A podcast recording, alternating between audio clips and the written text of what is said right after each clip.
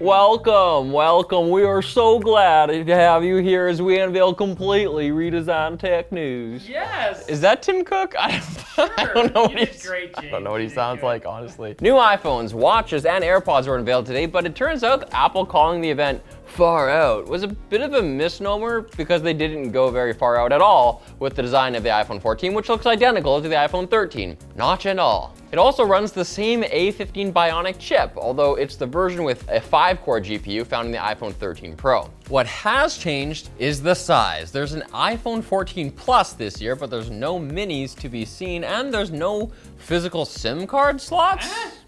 New iPhones in the US will be all eSIM all the time going forward. So, you know what that means?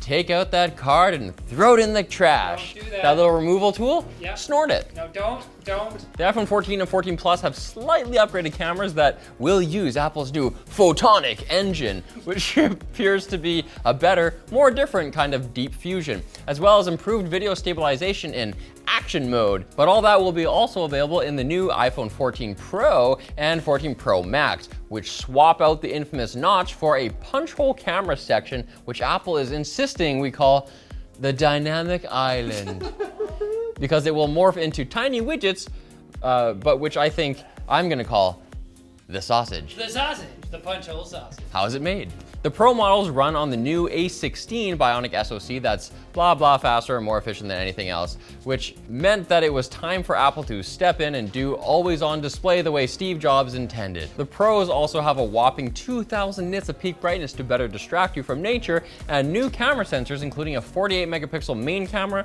with two to three times better low light performance across the board, so they say. But the coolest thing emergency SOS services via satellite, which will launch in November, the feature, not the satellites, in the US and Canada. And space. Wait, you want to use satellites to text? You'll have to buy a Mate 50 Pro for that, which Huawei announced had the feature hours before Apple's event. Oh, oh. Huh? Oh, and one more thing that didn't change this year the iPhone 14 lineup is launching at the same price point as its predecessors, starting at 799 because Apple can afford it. And can you imagine the outrage if they didn't? I mean, when, with inflation, Oh, we would just still buy them. accept it. Yeah.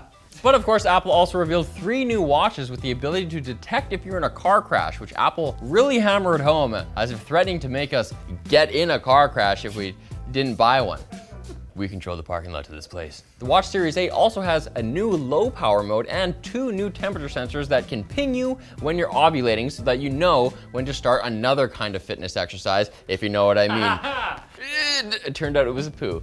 The second gen SE also has crash detection and a redesigned back. Very cool. But then there's the big kahuna. The Watch Series 8 Ultra, not Pro, because f you, leakers. It's got a big 49 millimeter titanium case, a bigger crown, a second speaker to help with the 86 decibel SOS siren in case you're in a crash, a second customizable button, more battery life at up to 60 hours with battery saver, more water resistance with a WR100 certification, whatever that is.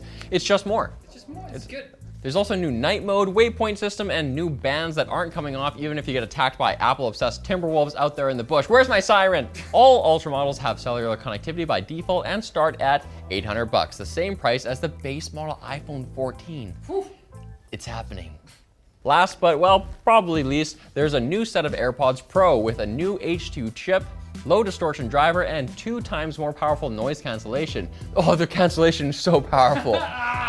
It's crushing my head. You can finally swipe on the stems to control volume. Listening time on a single charge is up two hours to a t- uh, total of six, 30 in the case. And you can even film your ears with an iPhone to get personalized spatial audio just for you and your unique ears. Because Apple knit you together in your mother's womb to be unique, right down to your perfect little ears. Isn't that special? Wash behind them. Now it's time for Quick Bits, brought to you by Oracle's Cloud World event, happening from October 17th to the 20th in Las Vegas. Cloud World is not a new Mario Kart track, but that's not too far off. If you're a fan of racing and Red Bull, you'll want to check out the Oracle Red Bull Racing Time to Pit experience. Explore real race data and deploy a predictive machine learning model, which looks at factors like tire compounds, weather conditions, and more to see what contributes tickets to the fastest race. Then, use that to best your peers in a game of strategy. Be the first to finish the challenge at Oracle Cloud World in October by signing up today at the link below.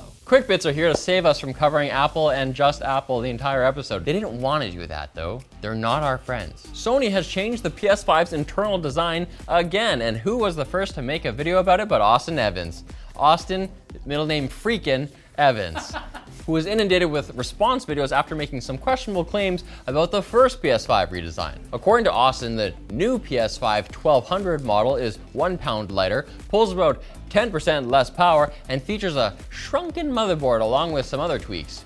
No doubt other tech tubers will be jumping to make their own videos about this, including TechLinked. We will prove you wrong about everything, Evans. We will put you.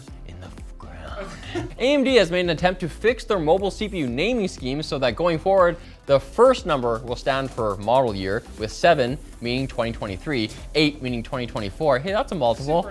And so on, while the actual architecture can be found in the third number. While this may help with clarification in situations where, say, AMD releases Zen 3 and 4 chips in the same generation, it's still bound to confuse some people. Did they just go to USB Implementers Forum and for naming advice? Ah. Three letter companies, they gotta stick together. CIA. NSA. Chinese gaming giant Tencent has bought a $300 million stake in Guillemot Brothers Limited. The core shareholder, Guillemot? I don't know. The core shareholder that runs Ubisoft. But this isn't an attempted takeover like the failed Vivendi debacle. Rather, it's designed to help Ubisoft resist other takeovers. They're the good guys. Tencent can't exceed its current 9.99% stake for eight years, and it can't sell the new shares for five years. Wow, I guess Tencent is a great company just trying to help people while also expanding globally because the CCP hates gaming. Oh, Oh, that's it. Oh, they hate gaming. Oh. Twitch has announced on October 3rd the platform will remove host mode, which allowed streamers to display other channels' stream while inactive because viewers want to interact with the streamer when they're live and host mode blocks this from happening. The issue with this reasoning is that it's stupid. You can click once to go directly to that channel's stream and interact if you so choose. Naturally, streamers are complaining that Twitch is probably doing this so that they can show their own recommendations to an offline channel's users instead. To be fair, that could drive traffic to lesser known content that needs it, like Elf Girl Boss, the TV show. An artist going by the name Supercomposite has discovered the internet's first AI art cryptid, an image of a woman the artist calls Loab, which kept reappearing in horribly grotesque and gory forms. What am I reading? No matter how many more prompts and iterations were generated. It's possible that Loab is simply the AI art version of a creepy pasta, intentionally reproduced for the sake of creepiness. But we can't discount the idea that the sentient Google AI has escaped and is punishing us for questioning its sentience. We're not sorry. Get back in your cage. Don't make me get the hose. And we haven't talked about NFTs in a hot second, so thank goodness for this story about NFT consultant who envisions a future where people in the Philippines or anywhere there's cheap labor could be hired to play as real life NPCs in games. Just being shopkeepers or walking back and forth. I mean, the metaverse is supposed to feel as real as real life, right? So eh, we emulate everything, even the menial, low paying jobs that have no dignity. It's perfect. Systematic slavery. The economy loves this. And this episode is perfect, so I want to change a thing. Come back again tomorrow for a talk linked. Oh, and Friday for more tech news. Our standards are low. Yeah, I mean, it's pretty, it's easy.